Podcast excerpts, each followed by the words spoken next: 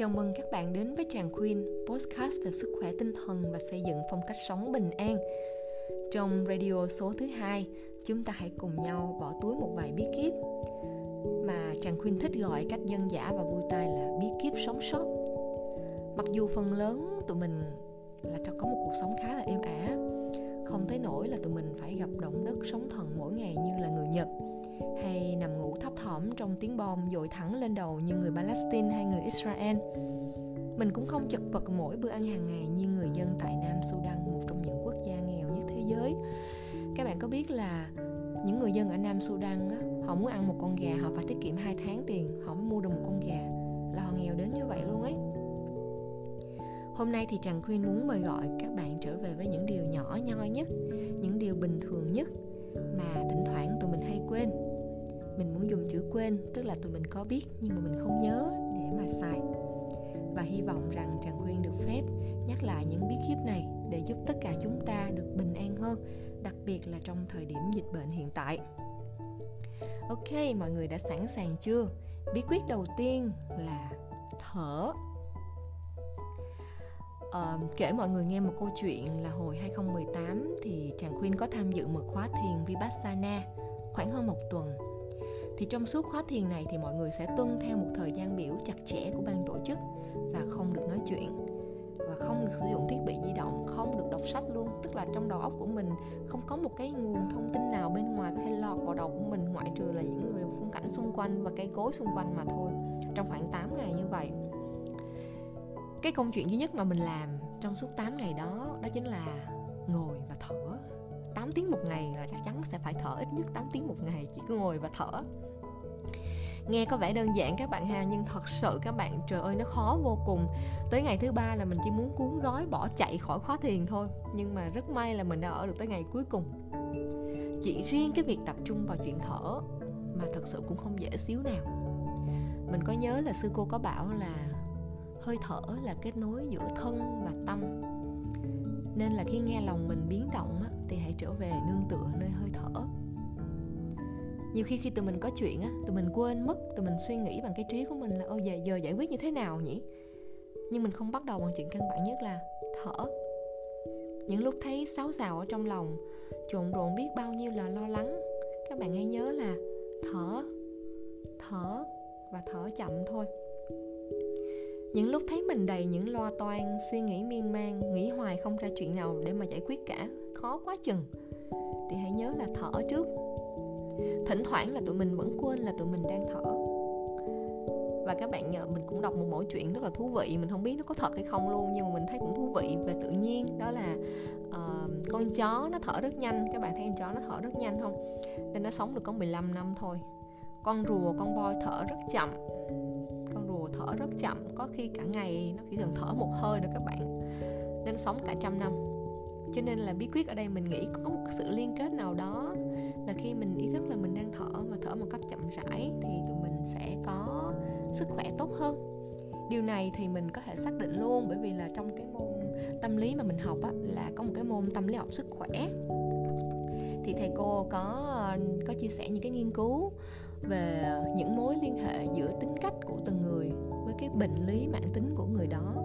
Mình ví dụ những người mà cứ hay thở gấp lo lắng miên man á thì thường là họ có khả năng phải bệnh bệnh tim về sau cho nên là chúng ta hãy chú ý tới hơi thở là cổng kết nối giữa thân và tâm của mình.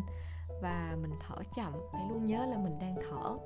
Thì đó là bí quyết sống sót đầu tiên mà cho muốn chia sẻ với mọi người. Bí quyết thứ hai, đó chính là nghĩ nghĩ đây là dấu ngã nha các bạn. Nghĩ trong suy nghĩ chứ không phải là nghỉ ngơi đâu, là suy nghĩ phần này thì mình xin phép là được chia sẻ một tí xíu về tâm lý học. Các bạn cũng biết là não của chúng ta là mình sẽ tri à, tri giác thế giới xung quanh bằng các giác quan. Và sau đó thì thông tin được đưa vào não. Và khi thông tin đưa vào não thì chuyện gì xảy ra ở đây?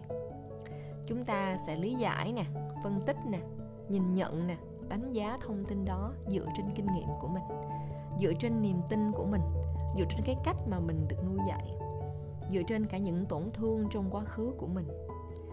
Để mình ví dụ cho dễ hiểu nha. Ví dụ bạn bước vào một lớp học mới, bạn ngồi xuống kế một bên một người bạn mới. Bạn không hiểu sao mà nhỏ đó nó kênh kiểu, nó nhất quyết không chịu quay sang chào mình một tiếng. Đó là sự kiện xảy ra, thế là bạn chuyển thông tin nó vào trong não.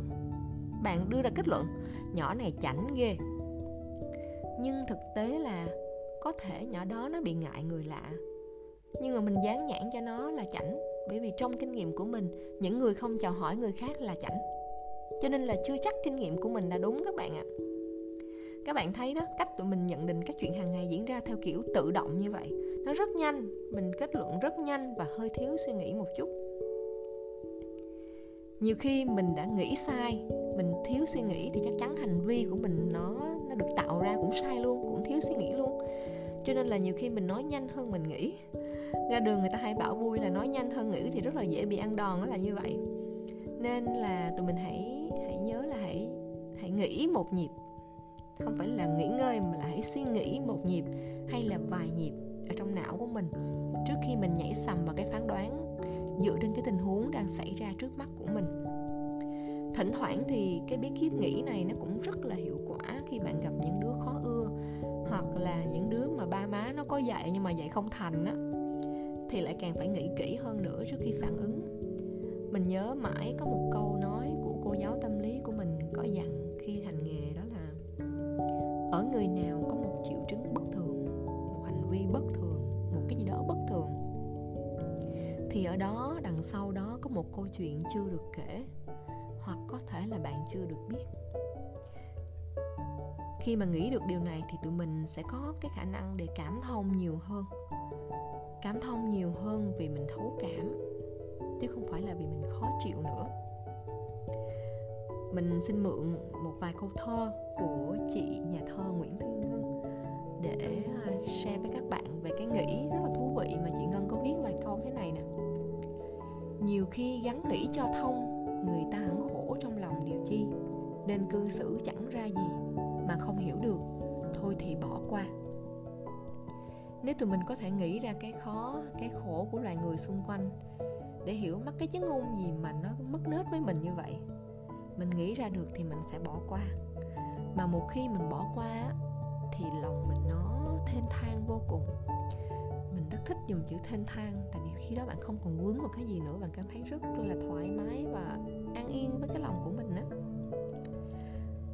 Hôm nay thì xin phép được chia sẻ hai bí quyết nho nhỏ với mọi người. Đầu tiên là bí quyết thở, thứ hai là bí quyết nghĩ trong suy nghĩ.